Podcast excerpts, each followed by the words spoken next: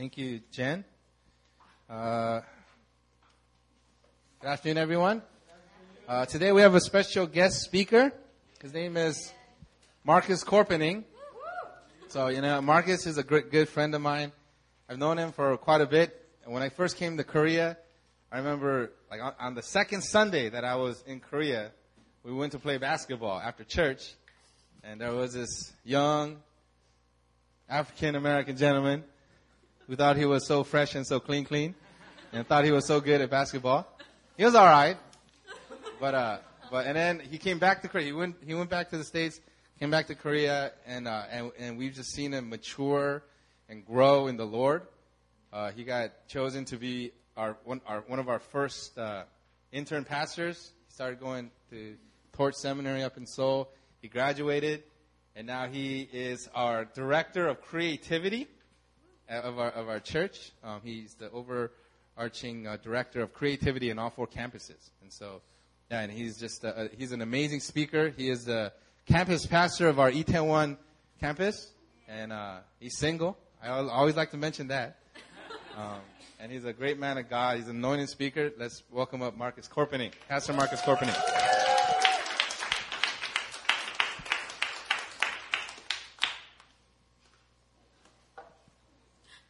Thank you for mentioning that. It's good to get a reminder. Somehow I forget. It's good to be here at Seaside. It's good to finally be here and preach in Busan. And so I'm so excited. Um, I was here actually in August uh, with uh, Pastor Christian and, and Pastor Aaron. We had a campus pastor summit. And that was my first time actually attending a seaside service. And I remember just standing there throughout worship, just crying because God's presence is so thick here. And even today, I mean, I wasn't like my eyes aren't puffy or anything. I wasn't crying, but you know, there's stuff in the atmosphere, my allergies. But it was really, it's just so powerful uh, what you guys have here. And I was commenting that I was commenting to Brother AJ about how each campus looks similar, but it looks so different as well. And so I'm so glad to be here and uh, to yeah to speak to you guys today. If you have your Bibles, I want you to turn to Numbers chapter five. We're going to look at Numbers five, verse five to seven. Mm-hmm. You're already getting blessed. Come on. Numbers 5, 5 to 7. Today I want to talk to you on the topic breaking faith breaking faith. Numbers 5, verses 5 to 7. I'm going to read it out. You can look along with me. It says, And the Lord spoke to Moses, saying, Speak to the people of Israel. When a man or woman commits any of the sins that people commit by breaking faith with the Lord, and that person realizes his guilt, he shall confess his sin that he has committed and he shall make full restitution for his wrong, adding a fifth to it and giving it to him to whom he did the wrong. Some of you are thinking that's a very random verse. What, what are we going to talk about today? Let me pray for us and we'll get into it. Father, I thank you so much for Seaside. I thank you for what you're doing in the city of Busan. And I thank you for every person here in this room, God. I thank you, Lord, that you, when you look at them, you don't just see one person, but you see a thousand that you see their influence, God, that will go out and reach and change this city. And so, Lord, I bless them. I pray that today your word would go deep and God, that it would transform their heart, their mind, their relationship with you and their relationship with one another, God. And that this community and this city would just experience your glory in your heart. Lord, we bind the thief who comes to steal, kill, and destroy. We declare life in this place in Jesus' name. Amen. Today, the Lord wants to take you to a new level of relationship. He wants to take you to a new level of love. Mmm. Yeah, I'm single and I said it. He wants to take you to a new dynamic of expectation, hope, and grace in your relationships. How many of us want that? Yeah, we want that. I want that. Some of y'all are like, I'm not sure if I want that. You want that. Okay? And what needs to happen? And, and in order for that to happen, for you to go to that new level of relationship, you've got to deal with this issue of breaking faith. You know, in my past, before I met the Lord, I was in quite a few relationships. Yeah. But that was all in college because in high school I was definitely afraid of girls. And uh, yeah, I know it's weird. It was high school. I should have got over that in middle school, but it was prolonged for me. Okay, uh, but but in in college, I remember I was I was in a bunch of relationships, and I got really used to breaking up. You know, I got used to dating for a bit and then going through a breakup. How many of us have been through a breakup? Don't raise your hand. you know, and I and even nowadays, it's not necessarily that we have all went through breakups or going through breakups now, but we know what it's like to experience distance in our relationships. We know what it's like to experience distance, not just in our relationships with one another, but in our relationship with God. We know what it's like in our relationships with people to feel like that things are starting to break. But what I want you to get today is that in your relationship with God in your relationship with other people, before you ever break trust, before you ever break up, the first thing that breaks is faith faith in God, faith in other people. And so if you want to have relationships that thrive and a relationship with God that is constantly filled with life, you have to deal with constantly breaking faith. What am I talking about when I say breaking faith? Well, what is faith? Hebrews 11, 1, we know this verse. It says, Now faith is the assurance of things hoped for, right? It's that what we have hoped for, what we believe, we will receive. When I was preaching at, at Hillside to all the campuses, I talked about how many of us, we believe that faith is the insurance of things hoped for. I'll have faith just in case what I'm hoping for does not come to pass. But instead, faith is actually the assurance that what you're hoping for, you will receive it. It is the conviction of things that you have not seen meaning the things that you cannot see. But in your heart, there is, there is a vision for it. It's a conviction, a commitment that it will happen. In Hebrews 11, 6, it says, without faith, it is impossible to please God. God's love language is not serving. God's love language is not mopping the floor. God's love language is not being nice to people. God's love language is faith. Without faith, it's impossible to please him. And what does it say that that is? It means that whoever draws near believes that he exists. I believe that God exists. Hopefully, all of you believe that God exists, and that's why you're here. And that he rewards those who seek him. Meaning that he, he's not only real, a lot of people believe that God is real. A lot of religions believe that God is real, but not many religions believe that God is a rewarder. In Islam, they believe that God exists, but they believe that God hates you. In Hinduism, they believe that there are many gods that exist and, and none of them like you. But Christianity is the only religion where we believe that God exists and He rewards. He's good. And what I want you to understand about faith today is that faith is a relational term. Faith is a relational term that faith only exists in the context of relationship. I got lunch with Pastor Lydia yesterday, and she was talking about how Pastors Mina and Caleb always talk about how our God is a relational God. You know, they say it all the time. God is a relational God. I think I heard them say it three times today. God is a relational God. But most of us, we're convinced that faith is more a concept, right? Faith is just something you do. But faith in and of itself is a relational thing that in fact you don't have you don't just have faith in, but we see here in Numbers five, six, you have faith with. Here in, in Numbers 5, 6, it says, Speak to the people of Israel when a man or woman commits any of the sins that people commit by breaking faith in the Lord, breaking faith with the Lord. That faith is actually something you do with. You know, the word faith in the Greek is translated as the word pistis. Everyone say pistis. Sounds very offensive. P I S T I S. Pistis. Everyone say it again. Pistis. And and it means it means in the Greek it doesn't just mean to believe, but it also means commitment, guarantee, security. Actually, I'll teach you a little bit about the word faith. It faith the word faith was meant to refer in in a secular in the secular arena the word pistis the word pistis. I don't know why that's funny. I don't know why I'm laughing. I'm, I'm the preacher. I'm supposed to be appropriate. The word pistis was often used. Okay, right. Amen, sister. Amen. It was meant to refer not only to faith or belief, but also to an agreement between two parties to make sure that what they had asked to be credited to them, they would receive. So in a legal agreement, the, in, in the terms of the Greeks, they would use that word.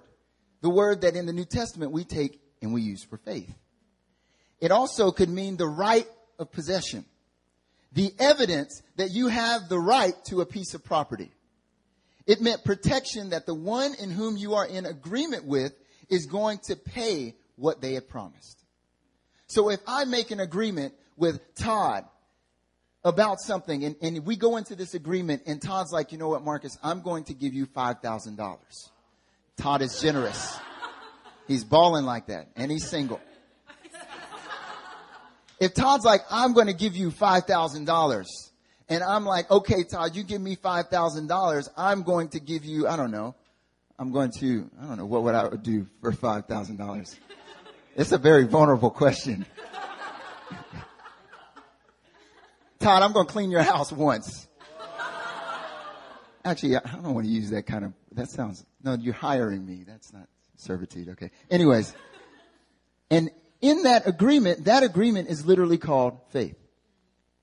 That in the understanding of that word, I'm not just having faith in Todd, I'm having faith with Todd.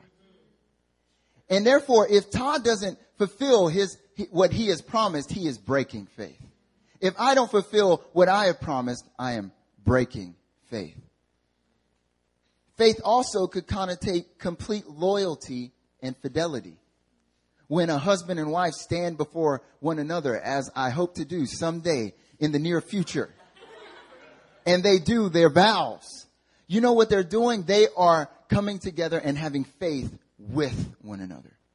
Most of us, we've only thought about having faith in, but God wants you today to understand that you don't just have faith in Him, you have faith with Him.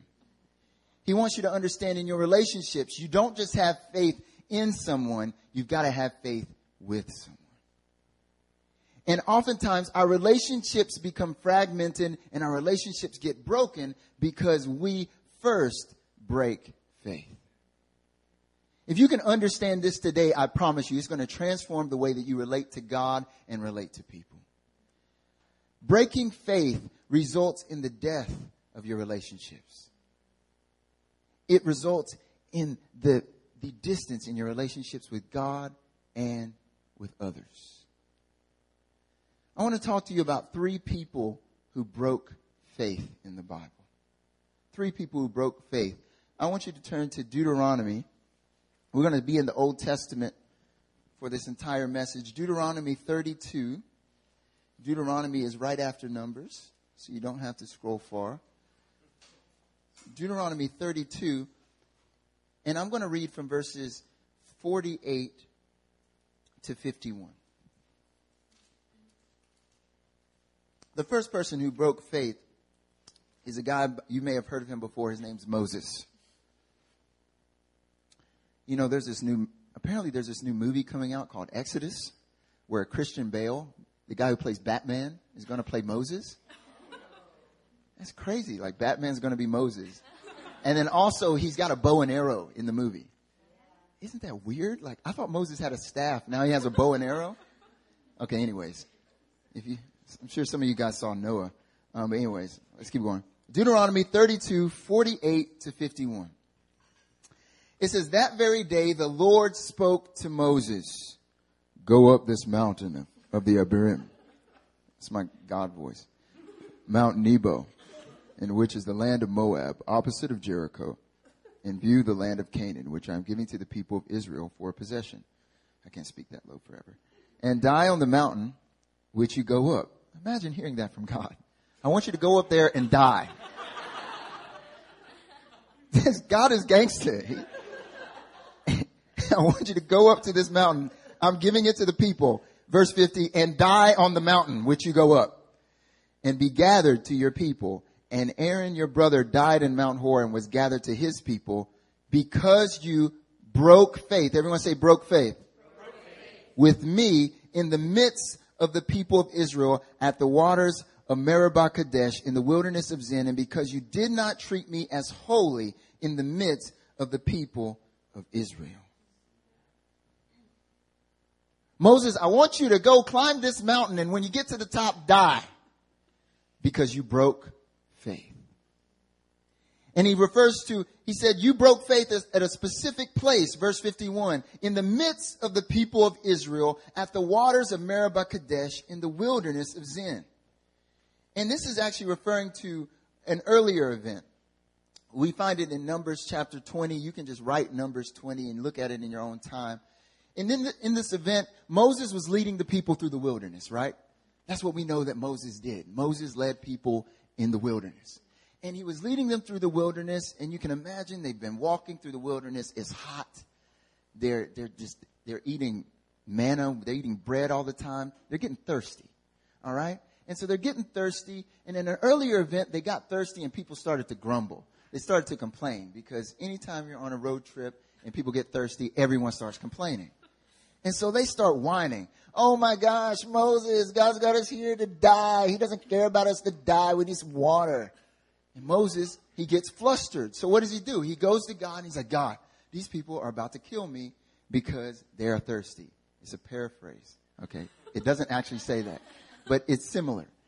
And he goes to God and he's like, God, they're going, they're getting frustrated. They're going to rebel. God says, Moses, I want you to walk up to this rock, strike the rock, and then water Got you, God. He walks up. He hits the rock. Out comes water. Everyone gets their drink on. Everyone sits there. Everyone gets refreshed. Now, this happens earlier, but then, you know, some time passes, a couple years pass, and then they're walking through the wilderness again. Everyone, same people, probably, same story. Moses, we're thirsty. Oh my gosh, you're going to have us die in the wilderness. God hates us. Because on a road trip, when you get thirsty, everyone starts complaining. And then Moses, same thing. God, what do I do? What do I do? And this time, God says, Moses, you're at a different season of life. Here's what I want you to do now. You've seen me do miracles. Rather than go up and strike the rock in your own physical power, I want you to walk up to the rock and speak to the rock, Moses. Moses is, speak to the rock. What you talking about, God? That like that I ain't never done that before. I've lifted my staff over the Red Sea, but speak to the rock. Never done that. So he walks up to the rock. He's about to speak. He can't do it. What does he do? He reverts back to what he's done before. He strikes the rock. Water comes out. But God says, Moses, because you did not listen to me. Right? We see it right here. Because you broke faith with me. Because what? What did he strikes the rock instead and breaks faith because he did not believe that God could provide supernaturally through his voice. He was standing there and God says, Moses, I want you to speak to the rock. And if you speak to the rock, water's going to flow out and something supernatural, a miracle is going to take place, Moses. And all Moses had to do was speak. But because he did not believe that God could do something supernatural in that moment, he did it in his own strength instead. And many of us are like Moses. We're trying to physically accomplish the will of God. We're trying, we're striving in our own strength, trying to accomplish something for us that God wants us to simply speak to. You know, many of us, we're trying to accomplish the will of God in our own personal lives, in our own personal ways, and God wants you to start speaking to it rather than striking it. You know, Sunday swim, Friday fire, there's these prayer meetings that that we have here at New Philly, but a lot of people towards prayer, they're like, what's the point of prayer? Why should I even get on my knees and pray? Why should I even speak? It's not going to do anything. I'm better off doing it on my own strength. Not understanding that every time that we decide not to speak to the rock and instead to do it in our own strength, we're breaking faith with God. I have so many people that come up to me as a pastor and they say, I'm worn out. I'm tired. I feel so distant from God. And I'm like, what's your personal relationship with God look like? Well, I'm working, I'm serving, I'm doing all these things. I'm like, how much time do you actually spend with God? How much time do you spend actually speaking to the obstacles in your life instead of trying to overcome them through your own strength? See, when you spend your whole life trying to strive to make something happen that God says He wants you to speak to, it will wear you out and it will bring death in your relationship with God. Before you know it, you feel distant. You feel separated from God and you're wondering what happened. And God's like, it's because I wanted you to speak instead of strike. Stop trying so hard. Stop striving. Stop trying to make that dream and destiny and that supernatural provision happen by your own strength. And start asking me for it. What areas in your life are you striking at that you need to be speaking to? Not only in our relationship with, not only in our relationship with God, but also in our relationship with others. Oftentimes in our relationships with others, we strike when we need to speak. You ever notice that? We feel distance with someone. We feel that we, we want to go deeper with someone or we feel issues with someone. And before we know it, we're speaking, th- we're doing things in, in harshness and out of reaction when instead God wants us to speak.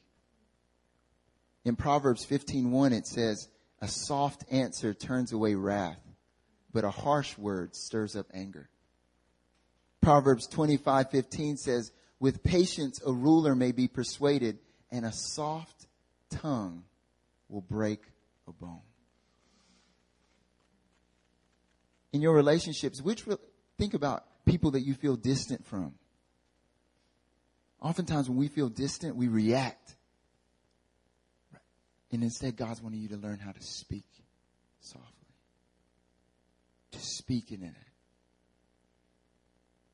When we lose sight of how a person is provision in our lives, then we end up being just like Moses, striking things that we need to speak to. And relationships die when we do that. The second person who broke faith, his name was Achan. Everyone say Achan. I want you to turn to Joshua. So the first area, Moses, he didn't trust in God's provision. And because he didn't trust in God's provision, he broke faith by striking the rock instead of speaking to it. And even in our relationships, when we lose sight of how a person is God's provision to us, we end up striking or being harsh to them instead of being soft. And those things oftentimes will bring even death to our relationships with people. The second person is Achan. I want you to turn to Joshua chapter 7. Joshua is right after Deuteronomy. You're just turning one more book.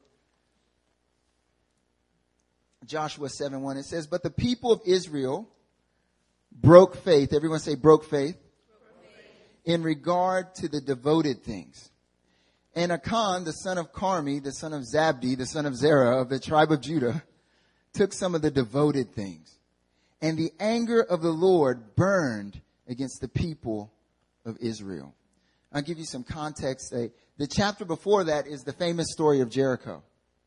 And so God has, Moses has died. He went up on the mountain and he died. And then Joshua takes over. And God's raised up Joshua to lead the people of God into the promises. And so they're going in and they're about to get into one of their first major battles, which is to overtake the city of Jericho right? And we know the famous story. They walk around it and they, they walk around seven times. They scream out seven times. On the seventh time, the walls come down. But God tells them in Joshua 6, he says, he says in verse 18, keep yourselves from the things devoted to destruction. He tells them, when you go in the city, I'm giving you victory in this area. I'm giving you this land. I'm wanting you to go in and possess the promised land. But check it out. When you go in, stay away from the gold and silver. Stay away from the gold and silver. I know it's shiny. I know it's bling bling, but you don't need it. Stay away from the gold and silver. Just give that to me. Devote it to me. And so they do everything. The walls come down and they go in, they walk through. Everyone's faithful to give what needs to be given to God except for one guy. One guy. Achan. Oh, Achan. And Achan walks in and you can imagine Achan walks by and he, he sees something. It, we see it in Joshua 720. He says, Joshua 721, he said, when I saw the spoil, a beautiful cloak. He did it for some clothes. 20 shekels of silver and a bar of gold weighing 50 shekels. I coveted them and I took them. And see, they are hidden in the earth inside my tent with the silver underneath. Oftentimes, one reason we break faith is because of lust, because of covetousness. They're going through, they, they, God gives them the city. He gives them the land that's meant for generations, but instead, Achan gives it all up for a t-shirt and a little bit of bling bling, a little bit of gold and silver. And if you want to know what lust is not just a sexual thing. Lust goes beyond just sexual lust. It's, it, it's anything, it's when you desire any provision that God has not provided for you. It's when you desire something that God himself has said, that's not for you. If you take that, that's going to destroy you. If you eat of that fruit, you will surely die. If you sleep with that person, it will ruin your relationships. If you, if you covet that money, that money will end up being something that will separate you from me. It's not just a sexual thing. Jesus himself said that we cannot serve two masters. We will love one and hate the other. You cannot serve both God and money. And I know that so many people, they struggle with lust not just in terms of sexually, but often in terms of money. You know, when they get paid, they're madly in love. They're so in love on payday. And then at the end of the month, they're like they just broke up because they ain't got any more money. And they're just going back and forth between this happiness. You know, everyone, for some reason, when you get payday, you just get so happy. I know it because like working on staff, especially when Pastor Mina used to work on staff, and back then, I used to be so in bondage to coveting money and loving money. And I would not budget my money correctly. And so, like three days before it was time to get paid, and Pastor Mina would be the person who oversaw the money, I would send her a little text message. Hey, Mina, can you, can you give me a little advance? Can you send me a little money early? And it's because I was so, you know, and before she would send me that money, or sometimes she would say no, because, you know, she's like, you need to budget your money. And I would be angry. I would be so upset. I can't believe she's not going to send me that. Okay. But inside, I'm so angry, so depressed. It was like I broke up. Because I was in love with money. Because I was coveting. And God was trying to give Achan, check this out, God was trying to give them a city. God was trying to give them land. And that land represented not just a victory, he was trying to give them generational kind of wealth. But instead, Achan gave it up for a t-shirt, some gold, and some silver. You know, in this day and age, what, what binds us is not just lust and pornography, but materialism. You know, we give up generational wealth to, for our children and our children's children because we want to look fly. I preached on a sermon at, at Itaewon about materialism and about how it's idolatry. And afterwards, no one wanted to talk to me. No one came up to me afterwards and said, good sermon, pastor. It's because everyone was walking away angry. Because we love our stuff.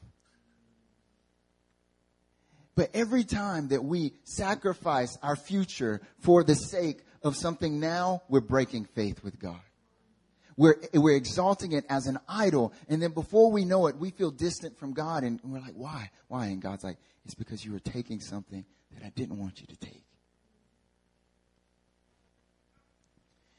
In relationships, even in relationships, we see that because of Achan's sin, because he gave up all this generational wealth for the sake of his own prosperity, it says that they, the people of God, they went out to battle and a lot of people died.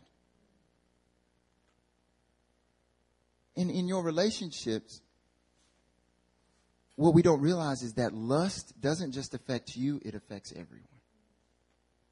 What we don't understand is that greed and covetousness doesn't just affect you, but it affects all your other relationships as well.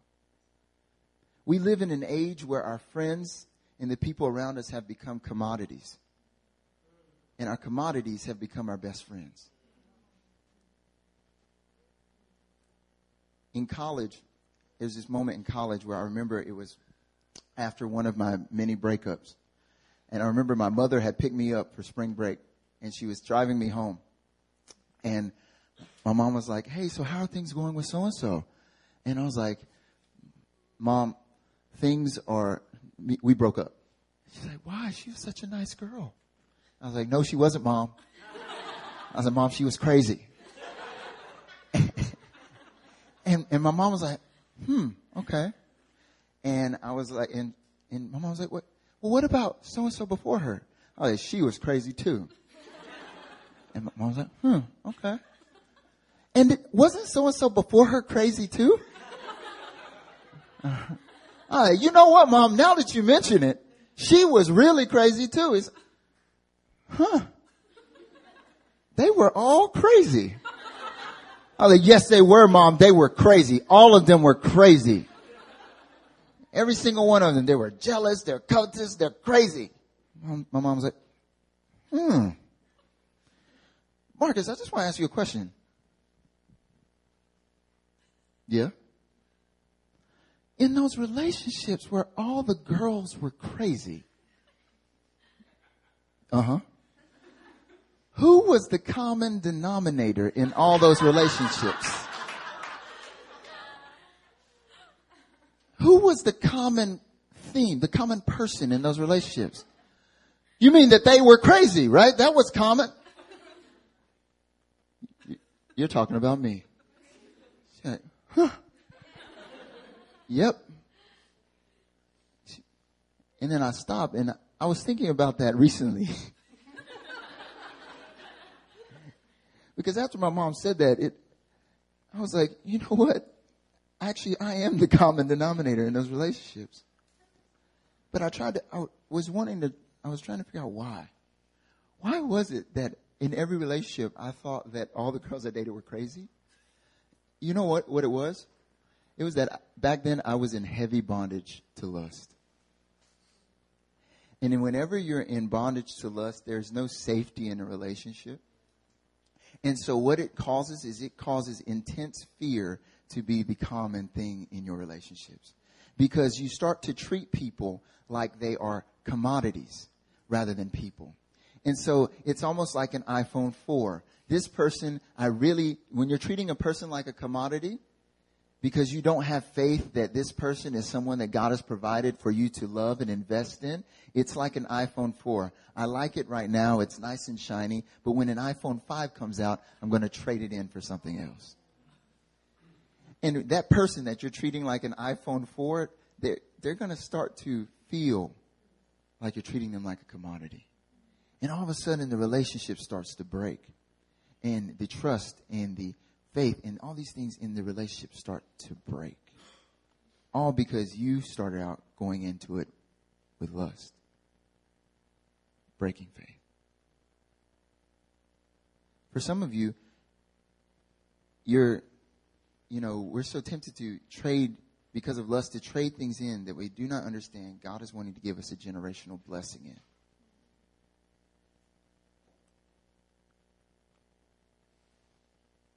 Sometimes we, you know, God confronted me in Tobago.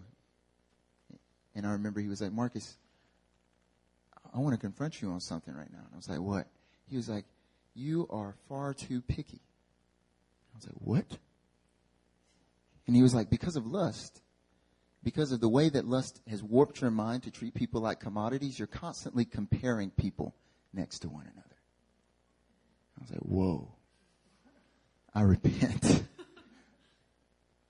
and we don't understand that oftentimes in our relationships with people, that's what we're doing. We're treating them like they're an iPhone 4 and a Galaxy. And we're just comparing them side by side because we don't understand that God wants to provide for us through people. That they're people that we're meant to invest in. And we break faith. Some of you, God has lifelong friendships that He's been wanting you to, to invest in, but you're holding out for better friends. You're holding out and investing in them because you're thinking that someone, God's going to do something better along the way. And there's no faith. Uh oh.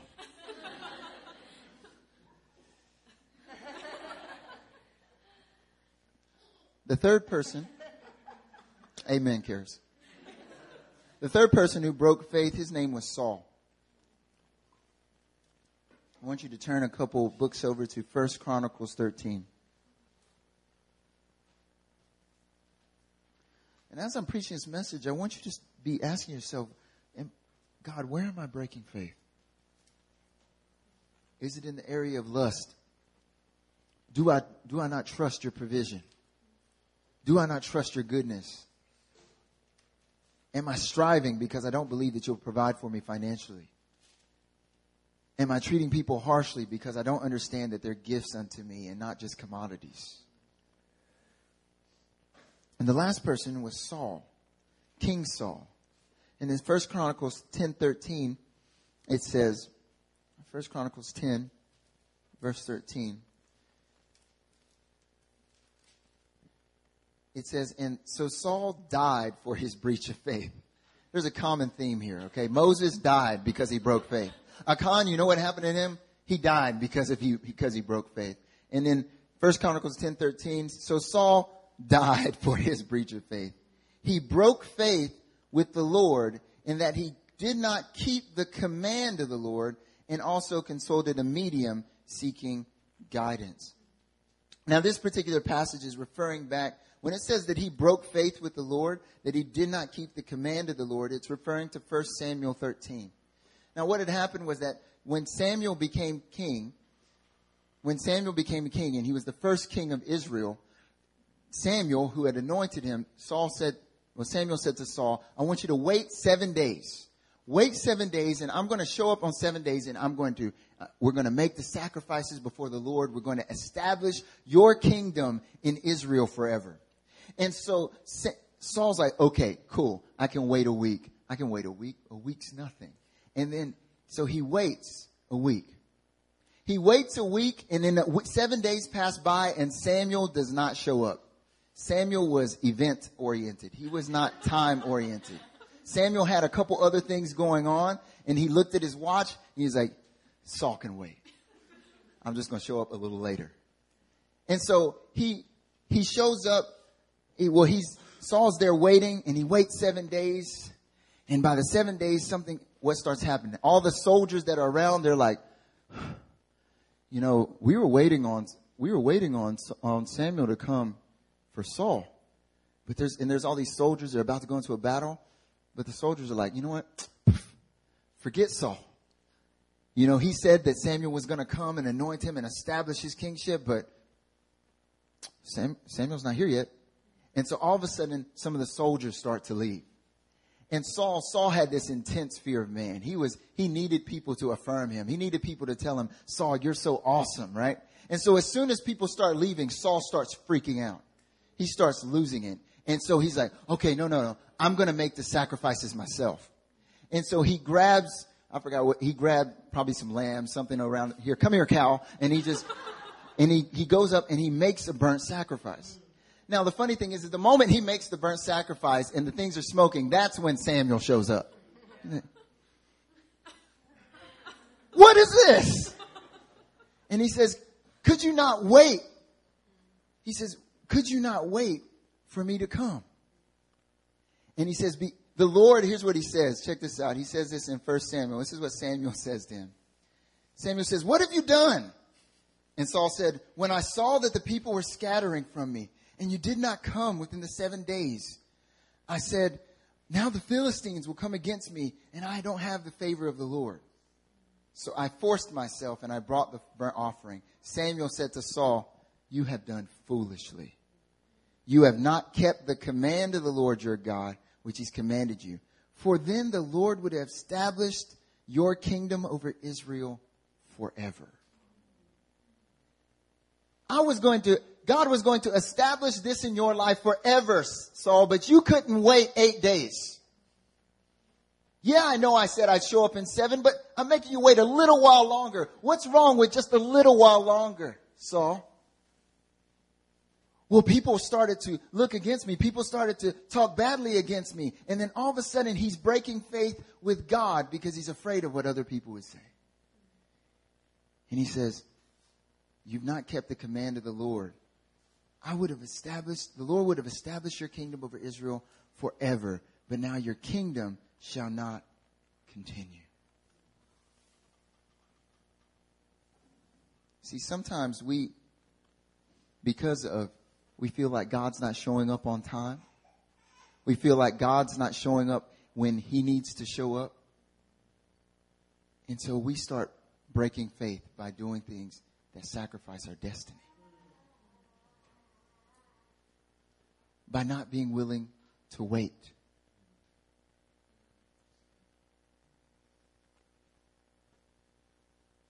I know God has given you some promises some things that He's spoken into your life. Are you willing to wait? Are you willing to say, you know what, God, you, I thought that you would show up this time, but you haven't shown up yet. But I'm not going to try and make it happen on my own. I'll wait. See, because Saul broke faith in not being willing to wait, not being willing to be patient, it brought not only into his relationship with God, not only did not only did, did it bring destruction and, and separation in his relationship with God, but it brought destruction to his relationship with the entire kingdom. All the influence, all the things that God had for his life, he sacrificed because he wasn't willing to wait. So when we break faith, what do we do? What are we supposed to do whenever we've broken faith because of lust or because we don't trust in God's provision or because we're not willing to wait? It's actually very simple. In Numbers 5, the text we started with, it says that when any person has broken faith with the Lord, and that person realizes his guilt, his guilt, he shall confess his sin that he's committed. And when we see confession in the Old Testament, that's just pointing, in the New Testament, we call that repentance. And repentance is much more than just saying, I'm sorry. Repentance is talking about changing your mindset towards God and towards people. Repentance is saying that I recognize that God is a provider. I recognize that God comes right on time. I recognize that the people around me are not just ones that I can treat as commodities, but they're gifts that God has given me to invest in. And we know that Jesus himself is the greatest sign of God's provision. Romans says that he who did not spare his own son, how will he not freely give unto us all things? But we've got to repent. But not just repent, but then begin to believe. See, I know personally in my life that this is a season where God has been telling me, Marcus, I want you to start expecting the best. Marcus, I want you to go into every situation, into every relationship, into every situation that you are in, expecting the best expecting that I am always working, that I am always on time, that I will always provide, that I will never leave you, I will never forsake you, that no matter what kind of mistakes you've made, I will always turn it around for your good. But the first thing that God started to say was, Marcus, you think that your issues are relational. You think that your issues are your own, you think that it's just lust. No, Marcus, your issue is that you're breaking faith. Marcus, you don't need to repent just of these, you know, because we're so good about repenting of what we do, right? I'm sorry I did this. I'm sorry I did this. I'm sorry I did this action. I'm sorry I did this work. I'm sorry I did this work. But the real issue is not your works, it's faith. And it's learning to confess, God, you know what? I repent of breaking faith. And God, I make a commitment in this hour to never break faith again. I make a commitment in this hour to believe. I make a commitment in this hour to uphold the agreement that we have made. I believe, God, that you will pay. You will always pay what you said you would pay. See, I started off saying that faith is not just something you, it's not a concept that you muster up, but it's an actual agreement. And Jesus himself is the guarantor of our faith. We see that when God sent his only son to die for us on the cross, it is the guarantee that God will provide everything that he has promised. It is the yes and amen.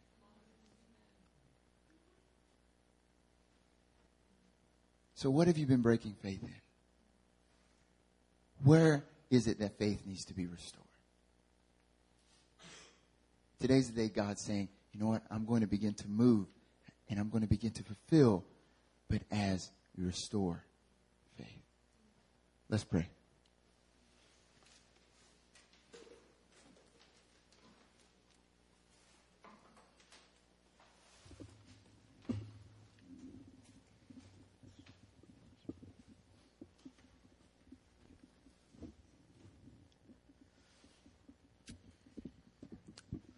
Want us all to pray.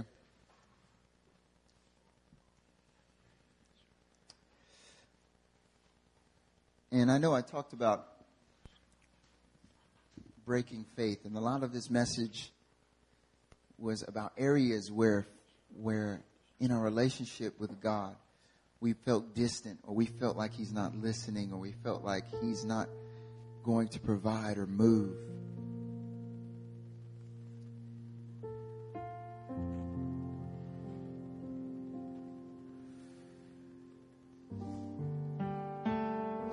Issue is not your works, the issue is not your mistakes, but the issue is faith.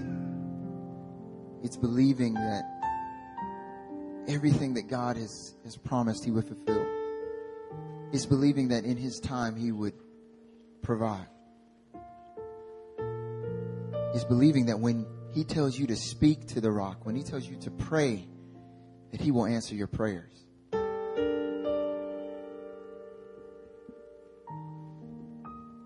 You know, for me personally, God has been challenging me in the area of my relationships. To say, Marcus, just one day, a, a month ago,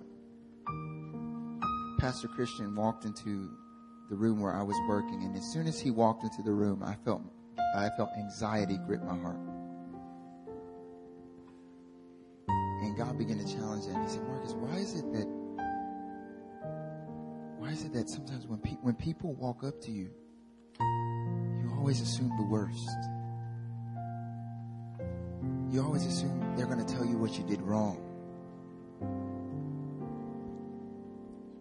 And then he said, Marcus, why is it that when you become you come before me, you you assume that I'm going to tell you what you did wrong.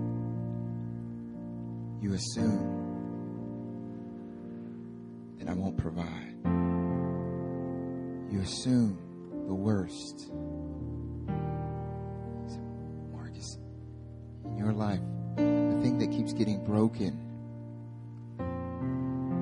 is faith. You say, Marcus, I want to begin to restore that. Want to begin to change your mindset. I want to begin to show you that that as long as you keep faith at the center of your relationships, it's impossible. It's impossible for your relationship with me and those relationships that you hold dear to be fractured beyond repair. So you don't have to expect that. I just feel like God wants to release a grace to start changing some mindsets in this place, especially in the area of provision. You've been waiting on the Lord, you've been believing the Lord, but you've been feeling like you've been feeling like Moses, where God told you to speak to the rock, and you feel like it's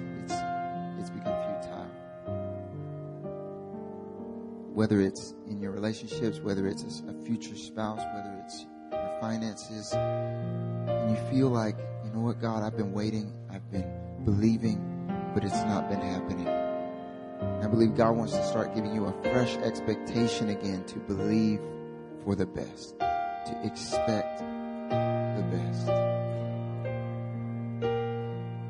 So I just want to pray for you.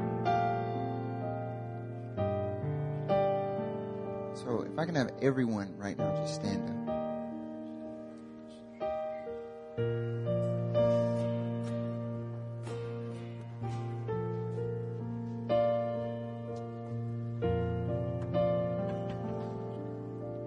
And I'm going to, I want us all to pray together, whatever area it is. But specifically in that area of provision, if you felt like, you know what, my faith in that area has just been broken, want you to come up to the front and I'm going to pray for you. But all together, what I want you to do is if there's that area where you felt like, God, my faith's been broken in this area, I've lost faith. I want you to repent. I want you to say, God, you know what? I turn from that. I turn from those thoughts. I turn from believing that you are not faithful to fulfill that, that agreement. I turn and, and then I want you to begin to speak the opposite. I want you to begin to profess that God will provide. I want you to begin to profess that I want you to begin to speak out your faith. I want you to begin to declare that that very thing that you thought was broken, God is mending. That very thing that you thought would not manifest, that it's going to manifest in this season. I want you to start declaring that you're not taking steps back, but you're moving forward in this hour. And so all across this room, I want you to begin to pray. But if you feel like you need a special grace, you feel like you need a special prayer, I want you to just come up to the front and I'm going to pray for you. He wants to take back your Mondays. And some of you are thinking, what does that even mean? See, God, God wants every day to be the best day of your life. See, I realize that it's hard for me to wake up in the morning oftentimes because I'd rather stay, I'd rather stay asleep and dreaming than to be awake and live out those dreams. Because they're afraid that during the week, it's not going to be as good as how it is when we're asleep. But God's wanting to take back your Mondays. He's wanting to give you a fresh expectation. You know, when Adam is in, was in the garden before sin, when he walked with God, everything was new. Everything was new. Everything was, he was like, man, God was like, check out that grass, Adam. He's like, wow, this is grass. Check out that pineapple, Adam. Oh man, this pineapple. It was like a child experiencing every day new again. And God's wanting to restore that to you.